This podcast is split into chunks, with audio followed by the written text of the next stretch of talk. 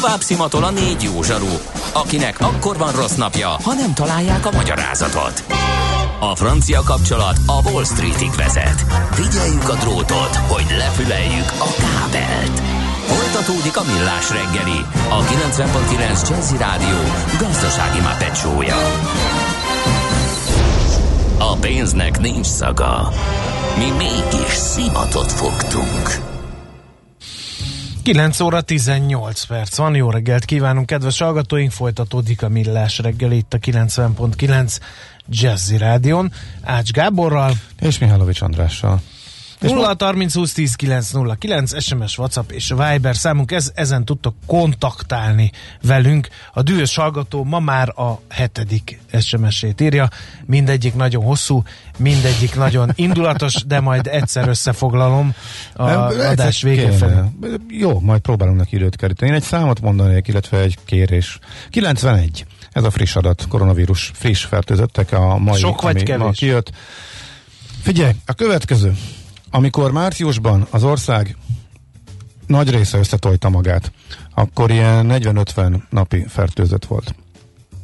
Először ennyi, mint ma, azt mondja, hogy na nézzük. Az na, már a visszafelé. Április 9-én volt.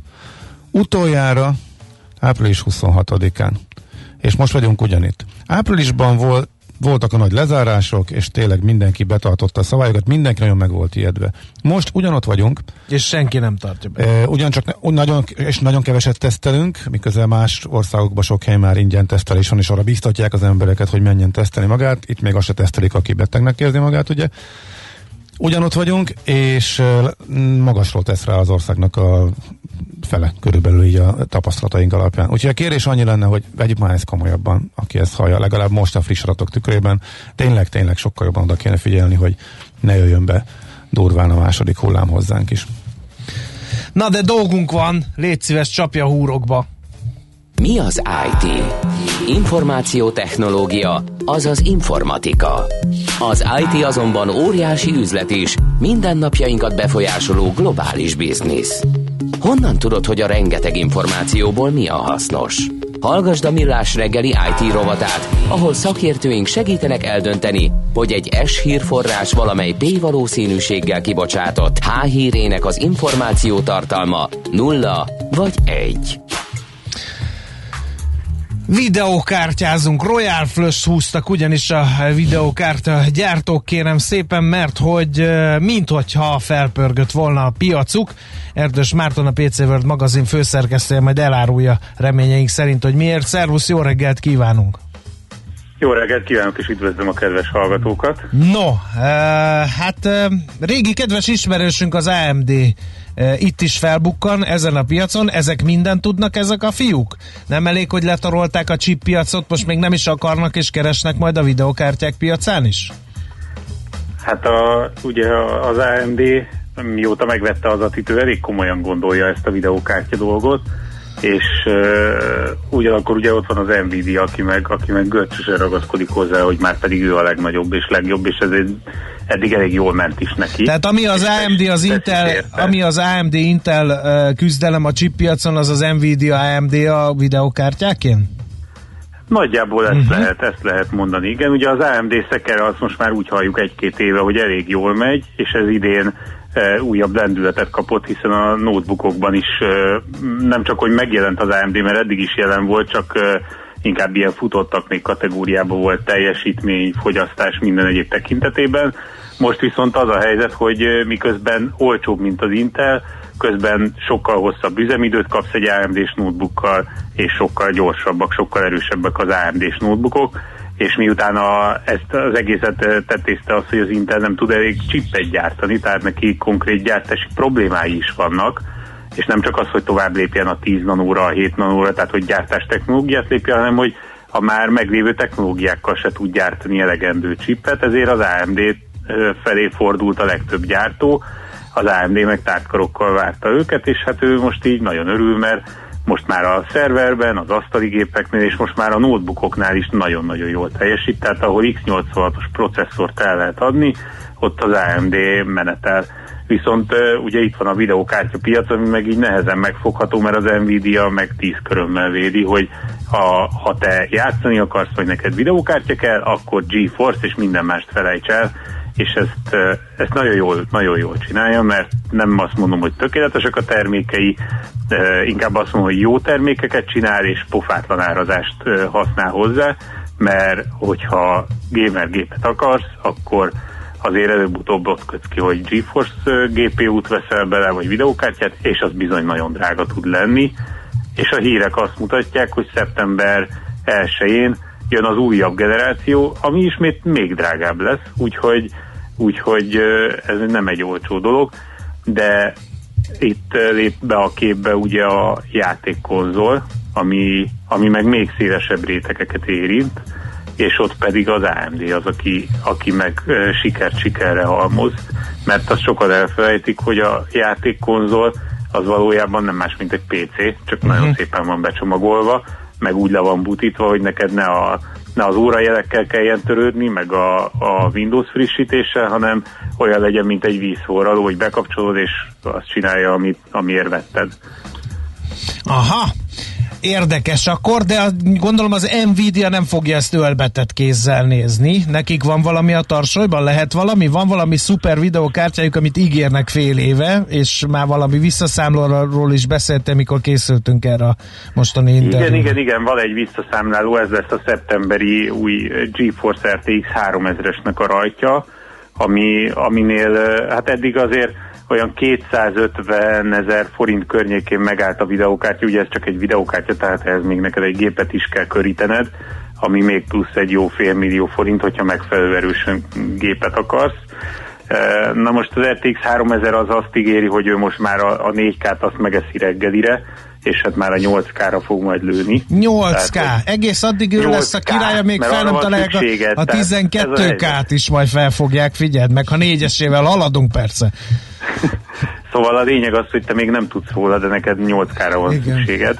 Úgyhogy Azért, mert, mert szitakötő szemem van, és már olyan mozgásokat és olyan felbontásban igényelem a Call of Duty legújabb verzióját, hogy ez csak a 12K tudja. Hát a Call of Duty legújabb verzióját azt pont tegnap mutatták be a trélert, és Esküszöm, nem egy tudtam. PlayStation 5-ön nagyon bele, teljesen beletenyerelti a kellős közepébe, és egy PlayStation 5-ön uh, jött ki, tehát a trailer az PlayStation 5-ön lett uh-huh. uh, rögzítve, és uh, és az a helyzet, hogy nagyon-nagyon szép, nagyon jól mutat.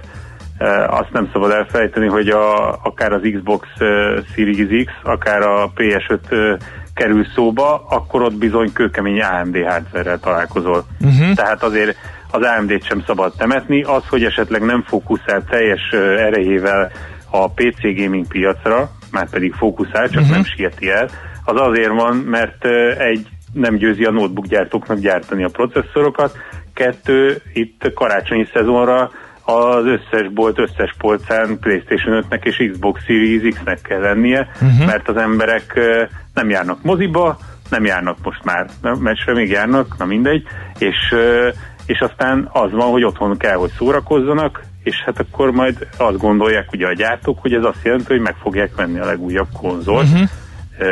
Az, hogy aztán 8K tévével vagy nem, az már más kérdés. A lényeg az, hogy hogy itt bizony új konzolok jönnek, és az AMD-nek meg hatalmas mennyiséget kell legyártani ebből, úgyhogy Hát de akkor ezt kihasználhatja az Nvidia, nem?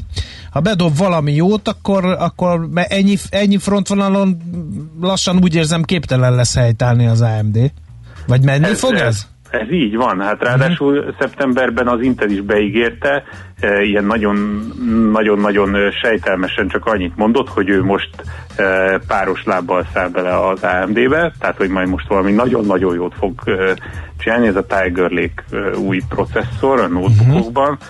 És hogy majd ő most megváltja a világot, amit olyan jó lenne elhinni, csak már olyan sokszor hallottuk, hogy hogy én inkább szkeptikus maradnék ezzel. Na mindegy, a lényeg az, uh-huh. hogy mhm. szeptemberben itt jó sok változás jön, és igen, az AMD picit, picit ezt elengedte, de azért azt érdemes megjegyezni, hogy itt az Nvidia-val kapcsolatban mindenkinek rögtön a GeForce jut eszébe, és hogy, és hogy videókártya, meg, meg ticsunk, meg, meg hogy jövök én az Nvidia-hoz, engem nem is érdekel, hiszen, hiszen nem játszok PC-n, ugyanakkor most egy friss adat az az, hogy az Nvidia-nak már csak a második legjobban teljelő üzletága a, a GeForce, meg a, a videókártyák, meg a videócsippek, az adatközpontokban sokkal nagyobbat szakít.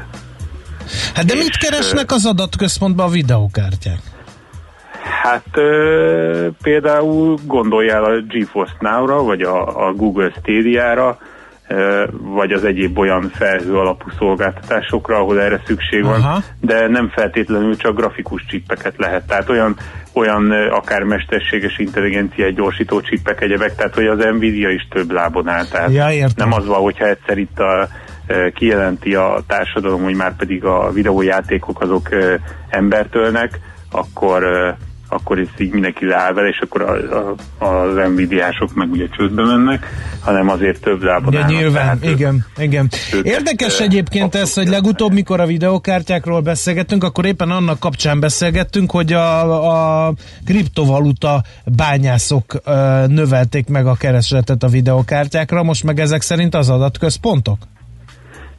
Hát igen, azok is, de, uh-huh. de ugye az már egy másik piac, meg sokkal kiszámíthatóbb, tehát eh, nincs az a hisztéria, ami volt a, a bitcoin bányászoknál, és, eh, és eh, lehet ezzel számolni, tehát azért az egy más, más architektúrát igényel, más gyártást, egyebeket. Itt, itt ezzel lehet számolni a, a gyártóknak ugyanúgy, ahogy a, a kereskedőknek is, és, és ez nem jelent olyan nagy problémát. Itt sokan azért fanyalognak, hogy az oké, okay, hogy amikor volt ez a bitcoin láz, akkor ugye az egekbe szöktek a videókártya árak, mert hogy boldog-boldogtalan lopott árammal akart minél több bitcoin bányászni, sok-sok videókártyán, de aztán ugye ez lecsengett.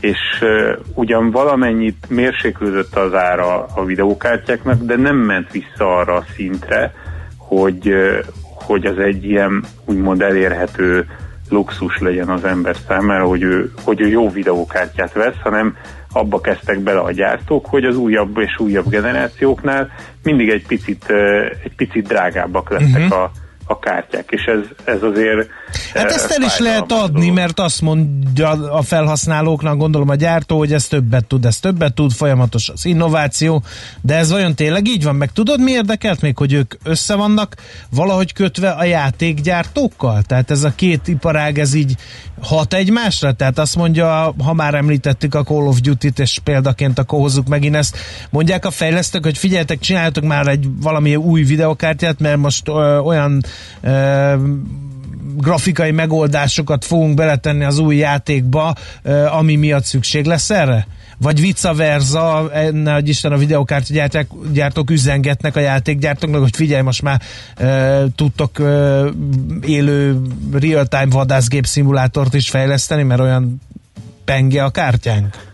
Ezt olyan, olyan, olyan szépen megfogalmaztad, hogy nagyjából... Hogy arra mondod, hogy mondom, igen. Mert ugyanez, ez, tehát, hogy nem kérdőjelet kell a végére tenni, hanem pontot, mert ez így van. Tehát, Aha. hogy a, az AMD-nek is, meg az Nvidia-nak is konkrétan csapatai vannak arra, hogy a nagyobb fejlesztőkhöz kimennek, de nem csak úgy, hogy oda látogatnak egy kávéra, hanem kiülnek akár hónapokra ott dolgozni velük, és ők ugye ö, birtokában vannak a teljes architektúrának a, a felépítésére, hogy mire képes az az adott chip, és ők segítik a programozókat, uh-huh. meg a mhm. játékfejlesztőket, és abban segítik, hogy azokat a speciális technológiákat, azokat a modulokat, azokat ki is használják a játékfejlesztők, ahogy ugye a játékfejlesztők részéről is jön visszajelzés, hogy figyeljetek, nekünk most nagyobb textúra kell, uh-huh. több poligon kell, tehát hogy e, abszolút olyan, olyan szintű a kapcsolat, és nagyon-nagyon is tehát, hogy függnek egymástól.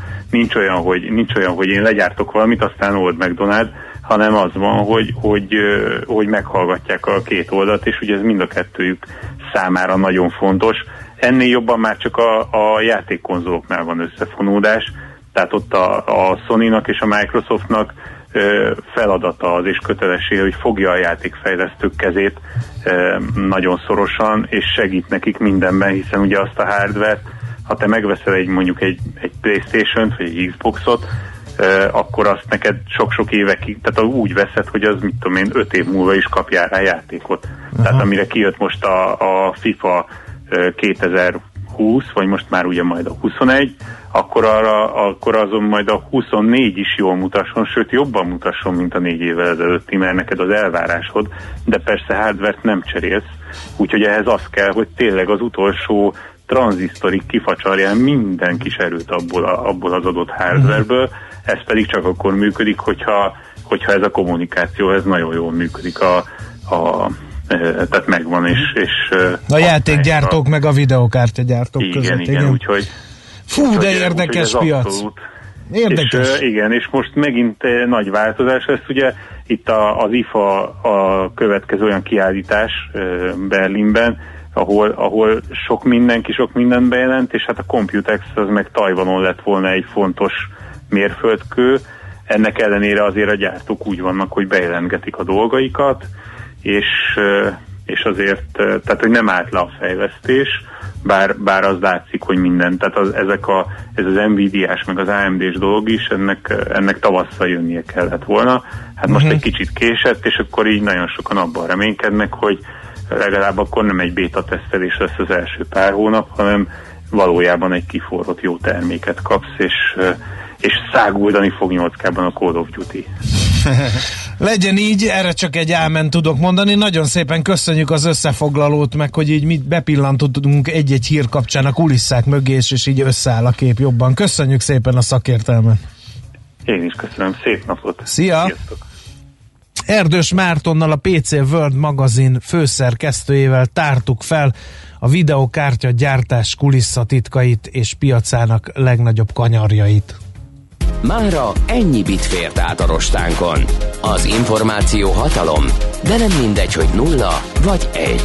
Szakértőinkkel minden csütörtökön kiválogatjuk a hasznos információkat a legújabb technológiákról. Tőzsdei és pénzügyi hírek a 90.9 jazz az Equilor befektetési ZRT szakértőjétől. Equilor, 30 éve a befektetések szakértője.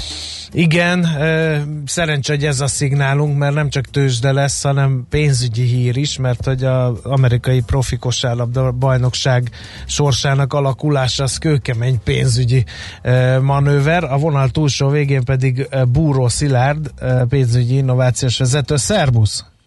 Sziasztok, jó reggelt! Figyelj, egy hallgató revolverez, hogy milyen felkészületlenek vagyunk, hogy nem beszélünk az NBA strike-ról, illetve hogy annak meg... ezért hívtok fel Ugye? Hát ugye? Igen, csak rád vártunk. Ugye? Igen. És annak pénzügyi hatásairól, és hogy senkik vagyunk, hogyha erről nem ejtünk szót. Uh, mi történt? Hát elindult a, sze- a, a szezon egész jó meccsekkel, és én itt lemaradtam. Hát ugye történt, hogy az egész NBA újraindulása óta nagyon komolyan felvállalt ezt a Black Lives Matter uh-huh. üzenetet, és, és minden féle módon megjelent ugye a, a buborékos NBA-be ez az üzenet, illetve az ehhez kapcsolódó e, reakciók, és, és ugye most történt egy újabb eset az Egyesült Államokban, e, meglőttek egy fekete férfit a rendőrök viszonylag közelről.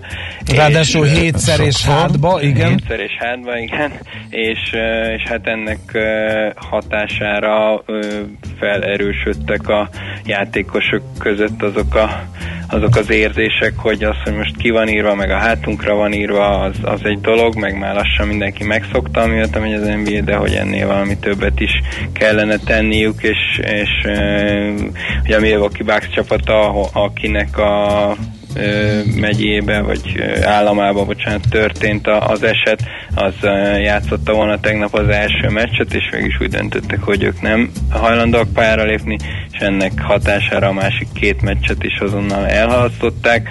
Hát a várakozásom az, ez, ez teljesen személyes várakozás, hogy most egy-két napig valószínűleg nem lesz meccs, és kitalálnak valami olyan üzenetet, vagy formát, vagy újabb megjelenést, ami, amivel határozottan kiállnak ezen ügy érdekében, de, de nem gondolnám, hogy a, hogy a szezont lefújják, de hát, de hát nyilván ez most egy, egy komoly tárgyalás lesz a játékosok és az NBA között. Uh-huh.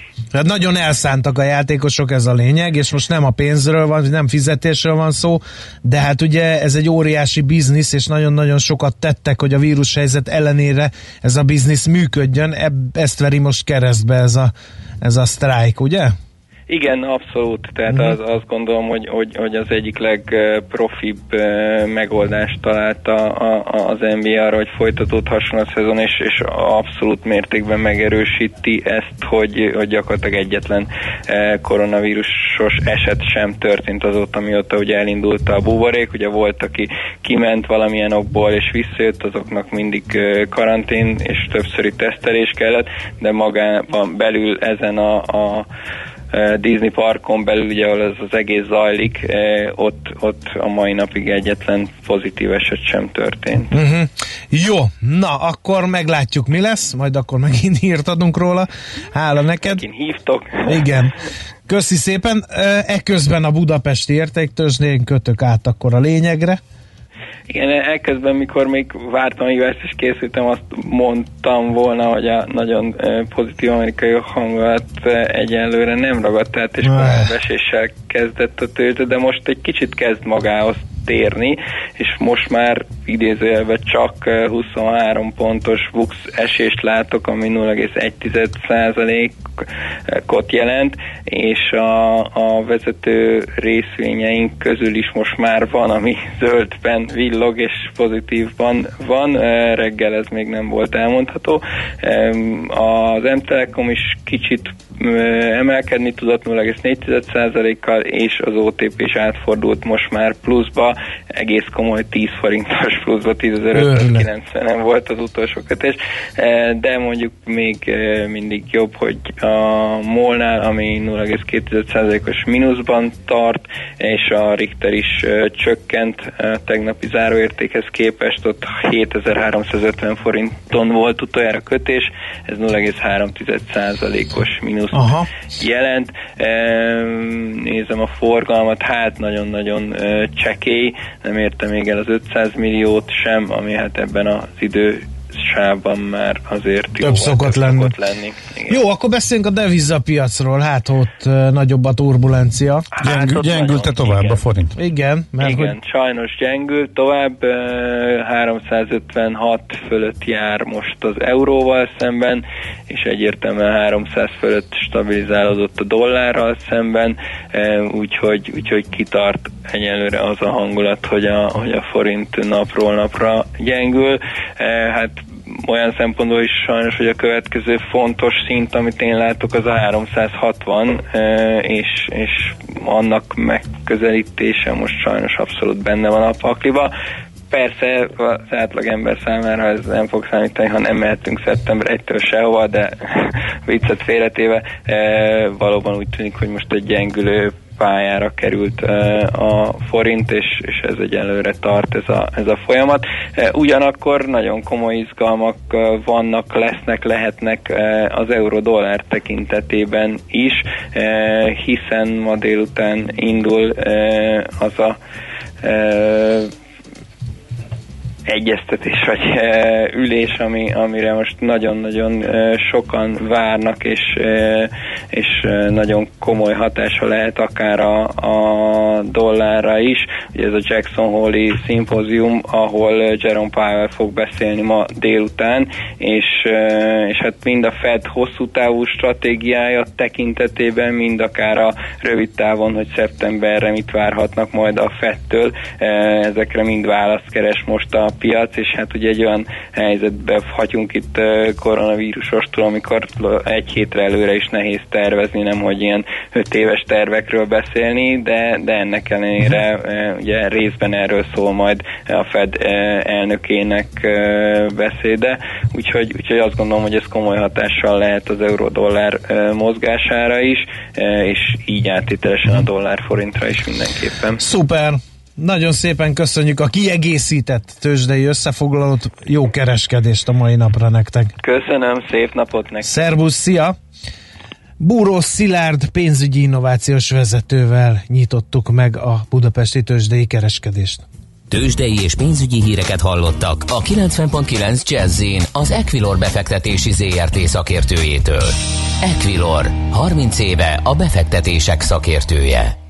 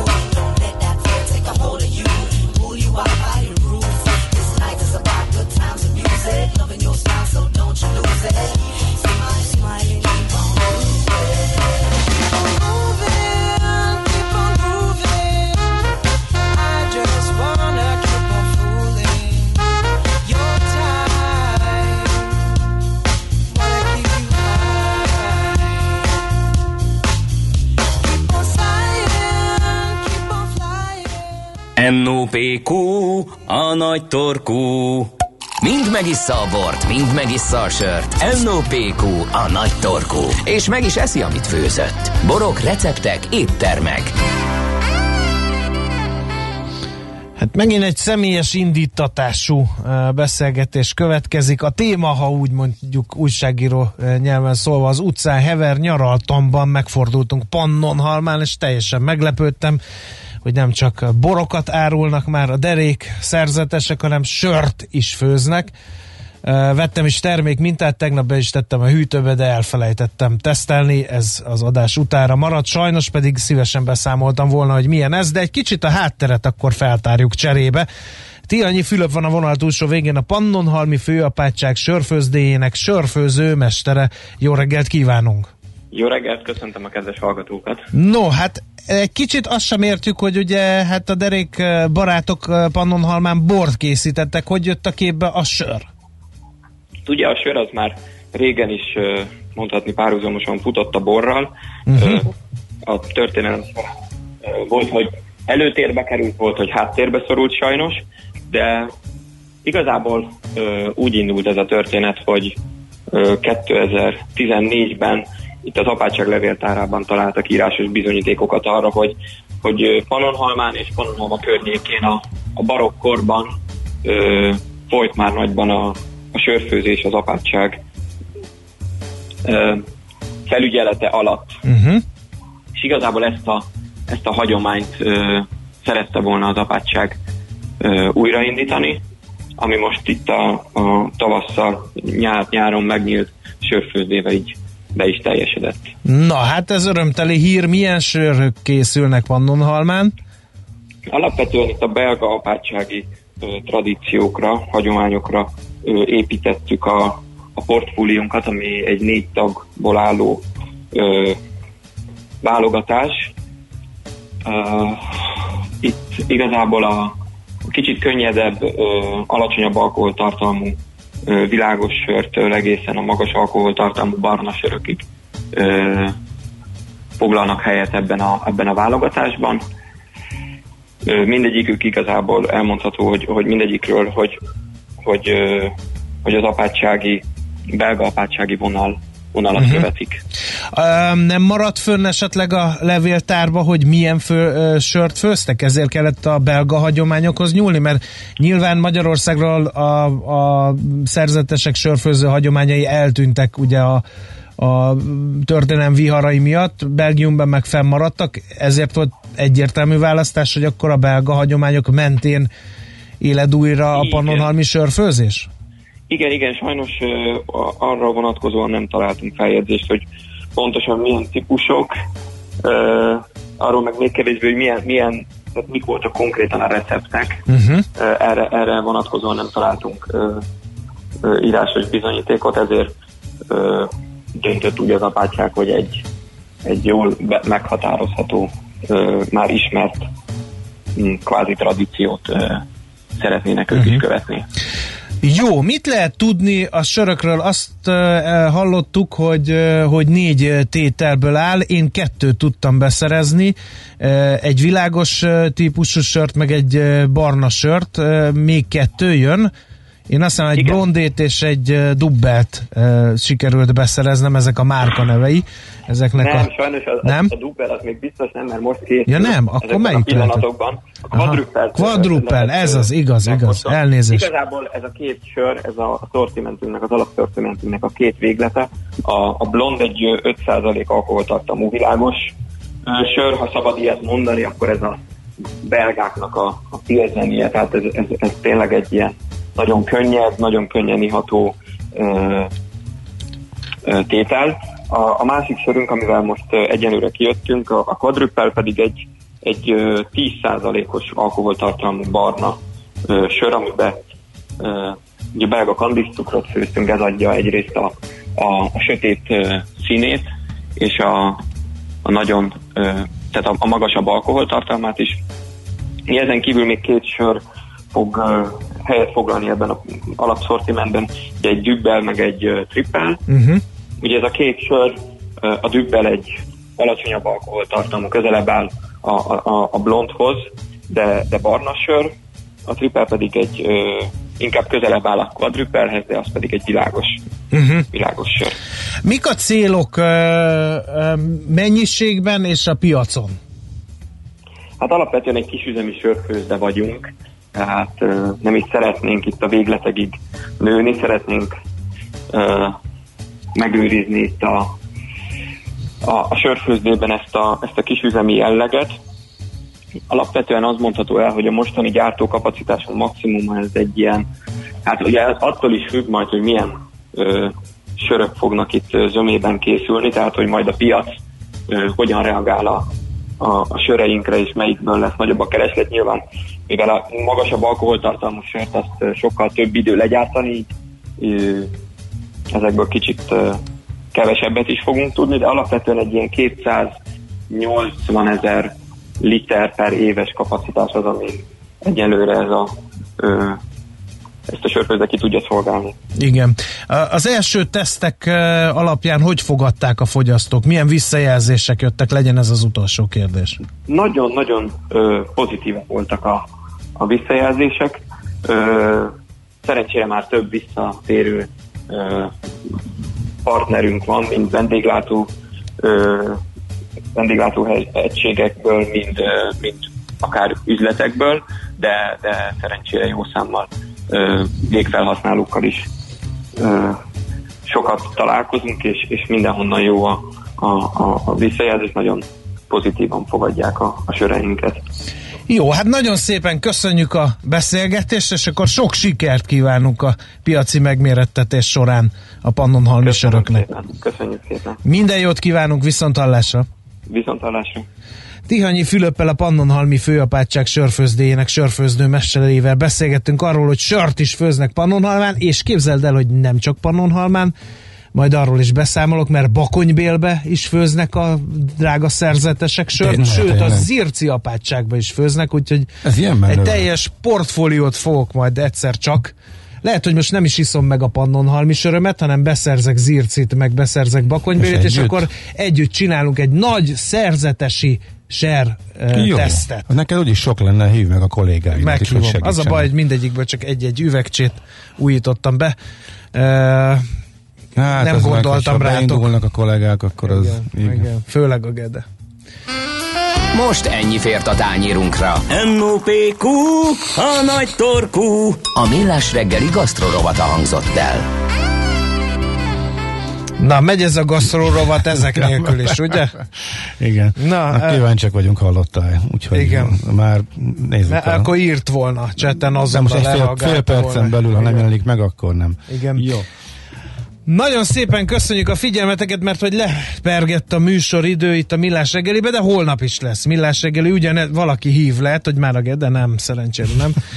Szóval, hogy, hogy lepergett a műsoridő, holnap még lesz Millás reggeli, ugyanebben a felállásban Ács kollégával, tartsatok akkor És is velünk. Optimista nyári. péntek lesz bizony, és lesz fapados rovat, úgyhogy a, a szekta előállhat a kérdéseivel, és majd a mester megint osztja az igét. Én eh, nektek. egyébként ö, úgy tudtam, illetve azt hittem, hogy addigra kiderülnek a beutazási szabályok módosulásának részletei, de a legfrissebb breaking hír, hogy nem biztos, hogy Gulyás Gergely részt, részt tud venni például a kormányülésen, mert hatósági karanténba került, nem csak ő, tehát a miniszterelnökséget vezető miniszter, ö, hanem államtitkár Orbán Balázs is, mert a múlt héten részt vettek egy magánrendezvényen, ahol egy, az egyik részvevő koronavírus tesztje pozitív lett, úgyhogy ö, holnap ö, újra tesztelik őket, az első negatív volt, és ha az is negatív lesz, akkor tudnak elmenni. Akkor tud Gulyás Gergely elmenni a kormányülésre, és tudja megtartani a kormányinfót, ha nem, akkor meg helyettesítés várható, de holnap ezek szerint kiderülnek a utazási korlátozások, és csak nem biztos bele fog férni a műsorba, illetve a utazós rovatba. De meglátjuk, igyekszünk. No, szép napot mindenkinek, sziasztok! Már a véget ért ugyan a műszak, a szolgálat azonban mindig tart, mert minden lében négy kanál. Holnap reggel újra megtöltjük a kávés bögréket, beleharapunk a fánkba és kinyitjuk az aktákat. Addig is, keressetek minket az arcaktákban, a közösségi oldalunkon. A mai adás podcastjét pedig holnapunkon. Millás reggeli, a 90.9 Jazzy Rádió gazdasági Muppet show-ja. Ha csak egy műsorra van időd idén, tégy róla, hogy ez legyen az. Csak egy dolog lenne még.